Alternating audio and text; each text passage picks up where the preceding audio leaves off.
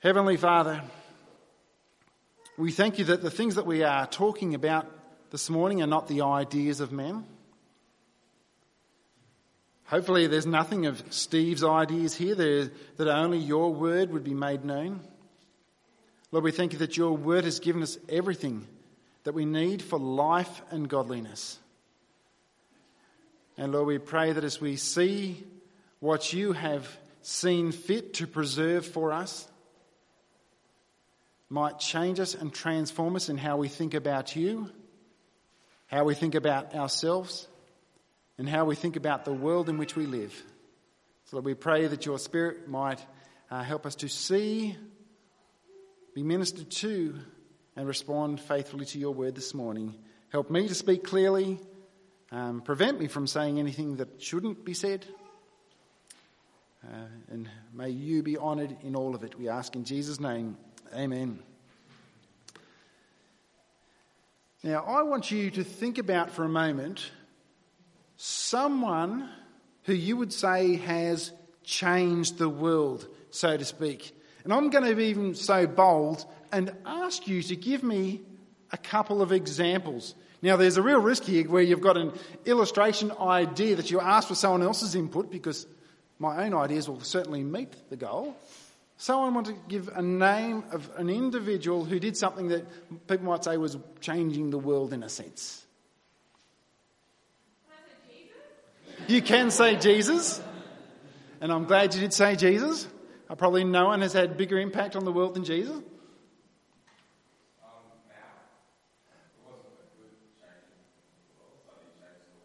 Yeah, it's, I suppose that that's still fits the criteria. So only changed. Whether good or, I suppose I was thinking of positive changes, but I didn't stipulate that. William Wilberforce, uh, bringing around the uh, issues regarding slavery. And that was one of the names that I put down. But then I want you to think of those who did vocalise something, or those who just thought of a name or someone would you say that that person you thought of or you spoke of represented at that time a minority view or a majority view? Every single instance that I could think of of someone who had a profound effect in transforming and changing the world around them didn't have the existing majority view, but had a minority view. I remember reading something throughout the week which I thought was a profound thought, and then as I dwelled on it throughout the week, it became even more and more profound. That only minorities have the ability to change the world. Now let that sink in for a moment. Because whatever is the majority view is what that setting will consider to be normal. So, therefore, the majority can't transform the world because if the majority are representing what everyone perceives as normal, the best that they can do at their disposal is to maintain the status quo, to do more normal things. That's not change. Only someone who's within a minority has the ability to challenge and change what is the perceived majority and current worldview of any particular place. Christianity has always been a minority. Even throughout the biblical era, it was always a minority. But wherever Christ was proclaimed and followed, it always had impact on the surrounding areas where Christians went. Even today, we hear on the lips of unbelievers that these minority Christians are changing culture changing the, the place in which they live in. As we've gone through the book of Acts, even on a number of occasions, it's been said of Paul and the other apostles, they've turned the world upside down. Because as people come to follow and trust and follow hard after Jesus, you can't stay the same. You're a very different person. Now, I need to admit that when I first read through this passage, I actually wondered to myself, is there even really a sermon in this passage? I thought, what are, what are you going to preach on in here? But the more I pondered on it throughout the week, the more I actually found some really deep truths that I'm excited to share with you. But isn't that one of the wonderful things about God's Word? Even some of the stuff that you might have read time and time again, you can come back to it and then all of a sudden you just see something. God allows you to see something more of His character and His beauty that you didn't see before. So as we go through this passage, we're going to focus on this minority idea. A minority that transforms society a society that tries to drown out the minority, and the God given freedom for the minority. So, firstly, the minority that transforms society. As we've gone through the book of Acts, we've seen a lot of gospel ministry. The word increased, the church increased is a regular phrase that we see throughout the book of Acts. But Paul's ministry strategy changed somewhat over the last few chapters. He didn't change from his regular approach of beginning in the synagogue and then going out into the marketplace, into the, the common areas. But once he got to Corinth, for the first time, he began ministering in an area for a longer period of time. In Corinth, he, he ministered there for roughly about two years, beginning first in the synagogue, and then, when rejected, goes next door to the house of Justus where he conducts most of his ministry. And now, here in Ephesus, his total ministry is around three years' time. Again, beginning in the synagogue and then going to the hall of Tyrannus and teaching there on a regular basis. Now, some of the, the manuscripts, and I think it's reflected in the New King James and King James, speak further details of the ministry that, that Paul had in the hall of Tyrannus, saying that he taught there from 11 a.m. to 4 p.m. daily. That's five hours, probably six days a week, three years, over 5,000 hours of public teaching in the public sphere, not in the religious sphere, during his time there in Ephesus. You could probably summarize Paul's method of ministry is that he's reasoning with the religious in the synagogue, but also going out into the public sphere and persuading people to trust in Christ. Or, in simple terms, you could call that discipleship. But Ephesus, in which he's ministering now, which we've been looking at for a number of weeks, a couple of weeks ago, Samuel touched on some of the ministry in Ephesus, where there were people who came to trust Jesus for the first time as they became aware of their sin.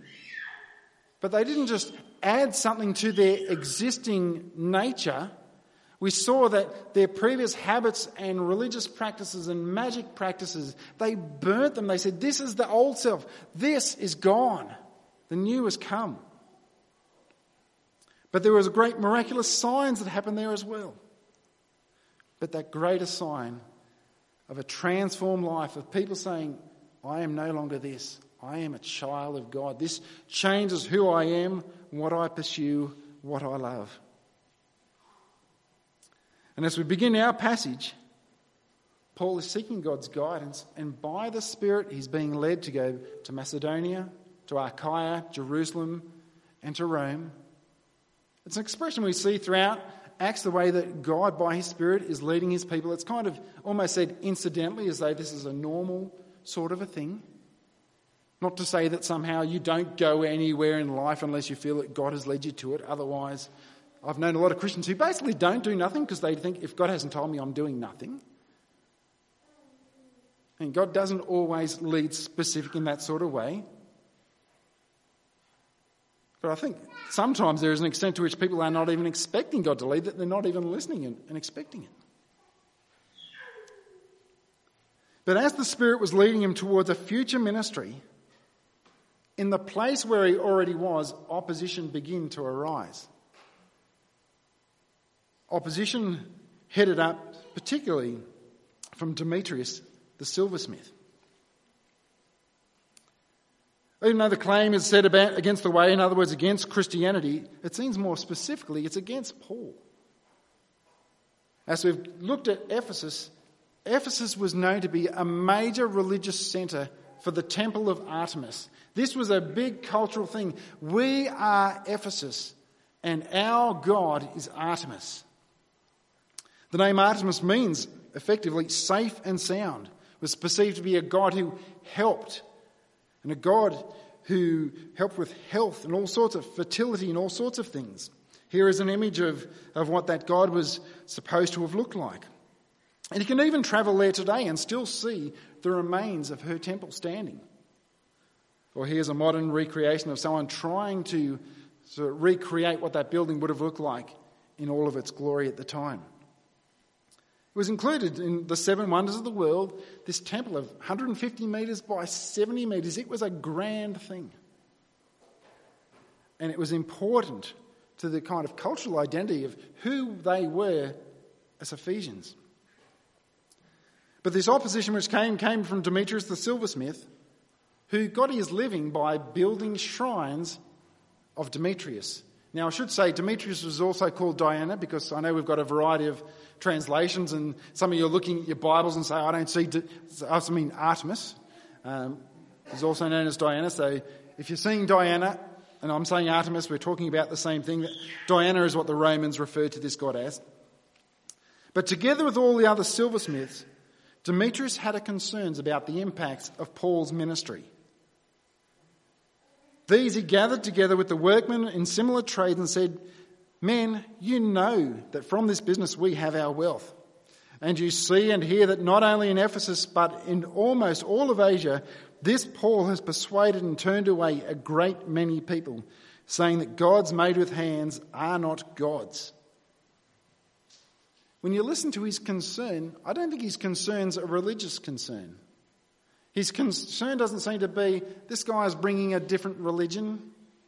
His concern seems to be built upon that foundation. We make big bucks making these shrines for a religion that's spread all across Asia, but this Paul is having an impact across Asia, and we're seeing a downturn in our, in our business. People, as they are turning to trust in Jesus, are turning away from the worship of Artemis, and this is affecting their hip pocket. It's an interesting observation, isn't it, from someone who's not a believer, that when Jesus is proclaimed, people don't just join a new club, they're changed. They turn from the old to the new. They turn from sin to Jesus. Now, probably all of the Ephesian converts would have formerly been involved in the worship of Artemis and all of the prostitution and sexual immorality that was involved in the worship of this God. Yet when they came to trust in Christ, they turned from that. They saw something that was truth and they saw something that was abundantly better. Because that's what Christianity is, isn't it? It's turning from sin turning to Christ. Because it doesn't really make sense to say that you are thankful that Jesus Christ died for your sins to set you free from them if you then continue to live a life where you insist on enjoying all of your sinful desires.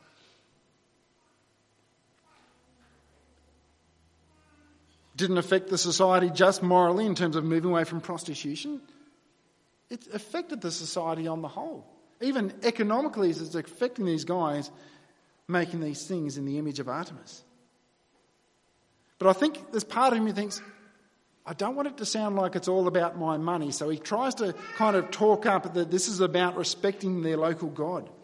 Saying there's danger not only that this trade of ours might come into disrepute, but also that the temple of the great goddess Artemis may be counted as nothing, and that she may even be disposed, deposed from her magnificence she whom all Asia and the world worship. Do you see the connection between the two?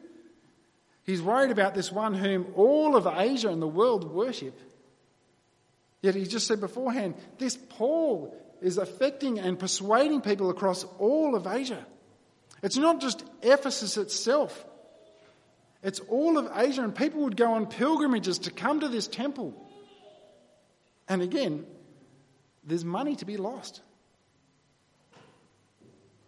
From, from Demetrius' point of view, it is paramount that the worship of, of Artemis must stay. This is his livelihood. So, how do they respond? to the impact of Paul's ministry amongst them. If Artemis is so great, one's got to ask the question is why would people turn from Artemis to follow Jesus? And that's a good question, isn't it? It's a question which Demetrius probably should have asked. Why would people, if he thinks this God is so great, why would people turn and give that up to follow someone else? What is it about this Jesus? But he doesn't investigate Jesus at all. The only thing he does is to fight to preserve the worship of Artemis because that's where his coin comes from. He's angry. When they heard this, they were enraged. They were crying out, Great is Artemis of the Ephesians. It sort of becomes a chant throughout this passage. This is the, the marketing slogan Great is Artemis of the Ephesians, which has got two key components. One is they're proclaiming her greatness, but also saying this is an essential part of our identity as Ephesians. It reminds me a little bit in that lead up to the marriage plebiscite. Now, when anyone tried to bring in a thoughtful discussion regarding traditional marriage, Often the response was just a repetitious chant of love is love, love is love, which was a very effective phrase that they used. It, it gained a lot of momentum. Although it's probably fair to say that a very tiny minority of people who proclaimed that thought it was a wonderful banner actually believed that anybody who loved something or someone should have the right to express it. They were kind of actually quite narrow in how they defined that. But that's the same approach that's going on here. They don't want to listen to an alternative idea. They've got a slogan and they're just going to bash it out and hopefully everyone will come on board. It builds up so much that it ends up in the theatre. They've gathered some of Paul and his companions who travelled with him from Macedonia. And it builds in such a way that eventually there is so much chanting, so much commotion going on, that half the people there don't even know what's going on. They just know there's something going on, so they're coming in to check it out. Both the Christians and the high ranking officials, that's the Asiarchs referred to, they discourage Paul from going in there. But then in the middle of all of this, this Jewish guy, Alexander, kind of gets put out in hope to give it a defence. And as you read through that, you probably think, why does a Jew need to make a defence in this situation? Their concerns are about Paul and about the way, which was the name given to Christians. Surely they must know there's a difference between Christians and Jews. They're not the same thing. But what's very clear from the passage is they hadn't made a distinction between Jews and Christians. And that's the reason why they're bringing this guy out to make a defence because they see the anger that's here and they want to go, We're not part of this. We're not part of the same family. And they weren't just paranoid thinking, or maybe they might be thinking about us and expressing hostility towards us Jews as well. Because we see the response when they recognise that he was a Jew, for about two hours, they cried out with one voice, Great is Artemis of the Ephesians. So, very clearly, they thought Jews, Christians, all the same thing. Let's oppose them all. Let's just give them two hours of our chant, Great is Artemis of the Ephesians. It's a common thing we do in the world today, isn't it? When we don't have a meaningful response, we just repeat something mindlessly and hope that it that eventually, by volume and repetition, it wins. But volume doesn't equal truth. Passion doesn't equal truth. Doesn't equal power or influence. So, how does this tension pan out? Well, if Demetrius' speech is what started the riot, you can certainly say the city clerk's speech is what brought it to an end. Now, you could be tempted to think, well, maybe the city clerk's a Christian. Why else would he be sort of bringing this down to nothing and, and supposedly just sort of quietening things down on behalf of Paul? He's not a Christian. There's not even the slightest hint of it. In terms of our passage, no one actually speaks more grandly of, of Artemis than the city clerk. Look at the way he speaks. He says, Men of Ephesus, Who is there who does not know that the city of Ephesians is the temple keeper of the great Artemis and the sacred stone that fell from the sky? Sky, not the sky, different place. Seeing then those things cannot be denied, you ought to be quiet and do nothing rash. So his first response is, Our God Artemis is so big and grand, no one can dispute it. This isn't a God made with hands like Demetrius was saying that Paul was talking about. We know that her image fell from the sky, came from the gods, and is here amongst us. So you don't need to do anything about this, Paul. Artemis has got this covered, is effectively his point of view.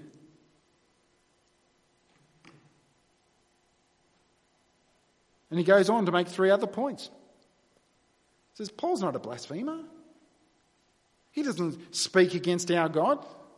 I think Paul probably would have a very different perspective on that. Maybe God's kind of working through this guy to kind of help settle things down.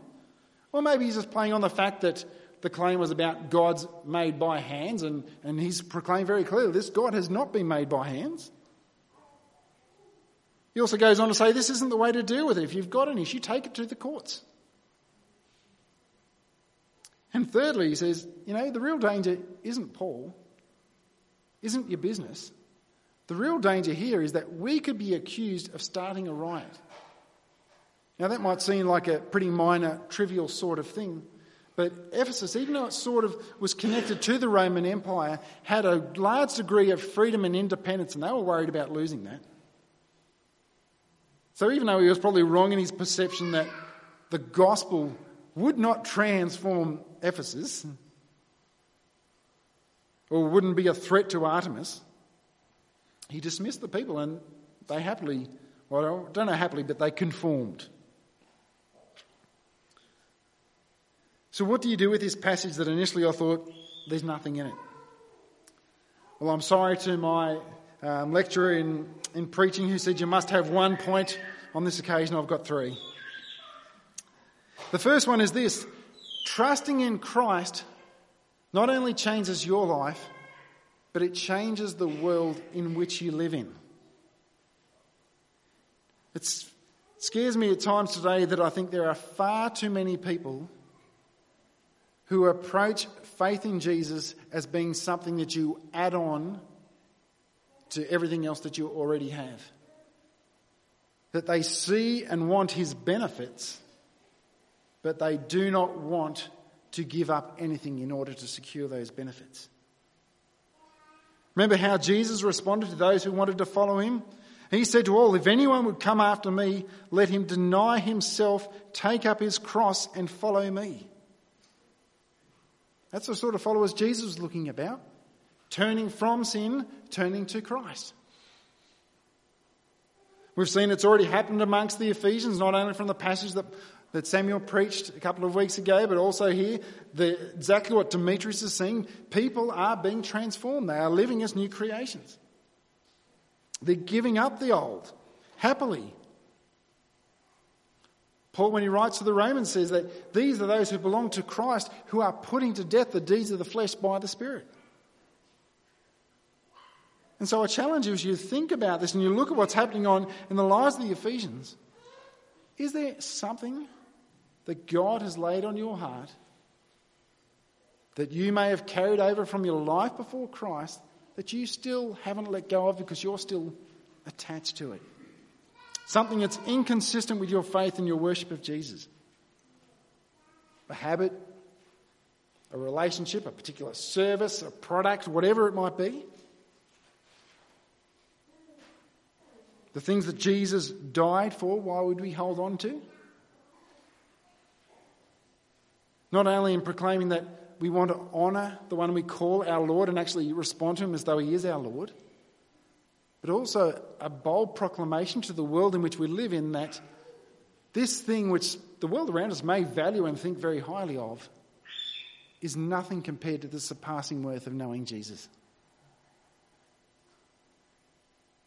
And sadly, the truth is every evil habit, every evil service, every evil product, and such that exists in our world exists for two reasons. One, that people have, have a demand for it, and two, there's money to be made from it. And so for Demetrius and his mates, they were their business is going downhill as Christ transformed people. Wouldn't it be great to see some of the evil things that exist in our world become no longer financially viable because the gospel takes hold of people, that there's no longer a market and a desire for it? So trust in Christ changes your life and affects the world around you. Secondly, being a minority doesn't mean that you are powerless to affect the world around you. Like we started from the beginning, that in order to affect the majority, you have to be the minority. And what we're seeing in this passage, faith did affect the culture. It affected them morally, affected them socially, it affected them spiritually in terms of their religion, affected them financially. This isn't like an isolated, this is what happens here. This is what happens when people take hold of the gospel. When they turn from the world to Christ, they turn from sin to Christ, lives are changed. You are a new creation in Christ. The old is gone, the new has come. But next time you're thinking, but I'm the only Christian in this environment, whether it be your workplace or whatever it is, or there's only a couple of us.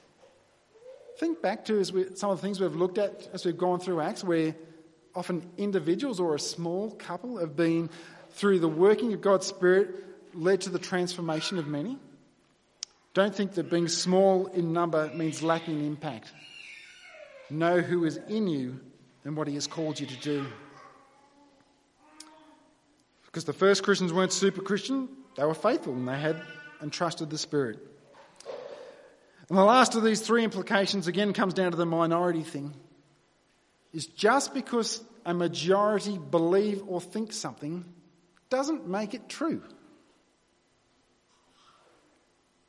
So often, as a Christian, you'll commonly hear somebody say to you, You need to keep your prehistoric beliefs to yourself. We've, we've moved on from that stuff. And what they're really trying to say is, That stuff you believe, nobody believes that now. You're in such a minority. You must be a little bit simple. Everyone else has figured it out how silly it is. But just because something might become a majority opinion doesn't mean that it's a reflection of truth. It was once the majority opinion that the world was flat. Surprisingly, it still is an existing minority opinion as well. But even in our recent election, every single poll that was held said Labor guaranteed victory. Well, that's not what happened, was it? In our passage, we see that all of Asia they worship Artemis. They speak of Artemis the Great of the Ephesians. But no matter how many times you chant Artemis the Great of the Ephesians, doesn't make Artemis great. Doesn't make Artemis worthy of being worshipped. No amount of volume and reputation or passion makes something true. You could sit for two hours watching McDonald's ads back to back with that tagline, I'm loving it, then be all fired up and go down to McDonald's, take a bite, and you go, that's pretty ordinary. I'm not loving that at all. And despite all the passion that people had in Ephesus regarding Artemis, you know how many people worship Artemis today in the world? None. Not a single person. So when you find yourself surrounded by competing voices, you're there in the minority, everyone's saying, No, we've moved on from this stuff. And you might even start to question yourself, maybe I have got it wrong. Is it worth reminding yourself that this is a truth that people have been standing on for 2,000 years? And not a truth that's just built upon the mythical idea that somehow some rock image landed out of the sky and you build a temple around it or not even an idea that somehow that God gave some special secret revelation to one individual who wasn't allowed to show anybody else, but a faith that is built upon historic events that happened in public. Jesus Christ, the Son of God, came into the world. He begins his ministry saying, Repent, because the kingdom of God is here. He was even amongst a religious people saying they need to repent, they need to turn from sin to God. He said, No, I come here to seek and save that which is lost. to lay down my life as a ransom for many. And he rose again on the third day exactly like he said he would.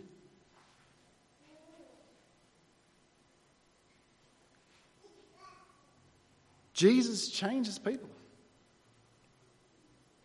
When you trust in Christ, it changes your life and the world around you. Being a minority says nothing of the impact and the power of the Spirit to work through His people. And thirdly, don't be persuaded that having a majority of conflicting voices around you means that somehow they are right. We are standing upon the truth of the gospel, a gospel that people have stood on for thousands of years, a gospel that is historically verifiable, and the gospel, were the only thing that really makes sense of the world in which we live in. Let's close in prayer. Heavenly Father, we don't just want to be part of a religious club or to have a box that we can tick upon a census. You have called us to be children of God. You have adopted us into your own family. You've chosen us before the foundation of the world that we might be conformed into the image of your Son, that we might not continue to live in the desires of our flesh but to turn from them, to, to turn to and enjoy all of the wonderful blessings that we have in Christ. We know we still struggle between the desires of the Spirit and the desires of the flesh. But Lord, we haven't left us ill equipped to deal with the things that we struggle with in this life. You have given us the very fullness of your Spirit living in every single one of us who has trusted in you.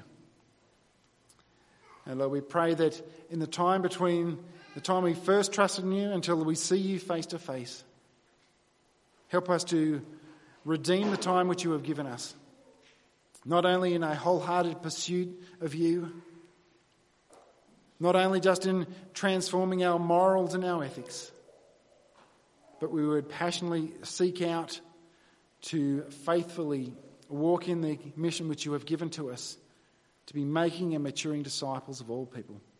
We ask in Jesus' name, amen.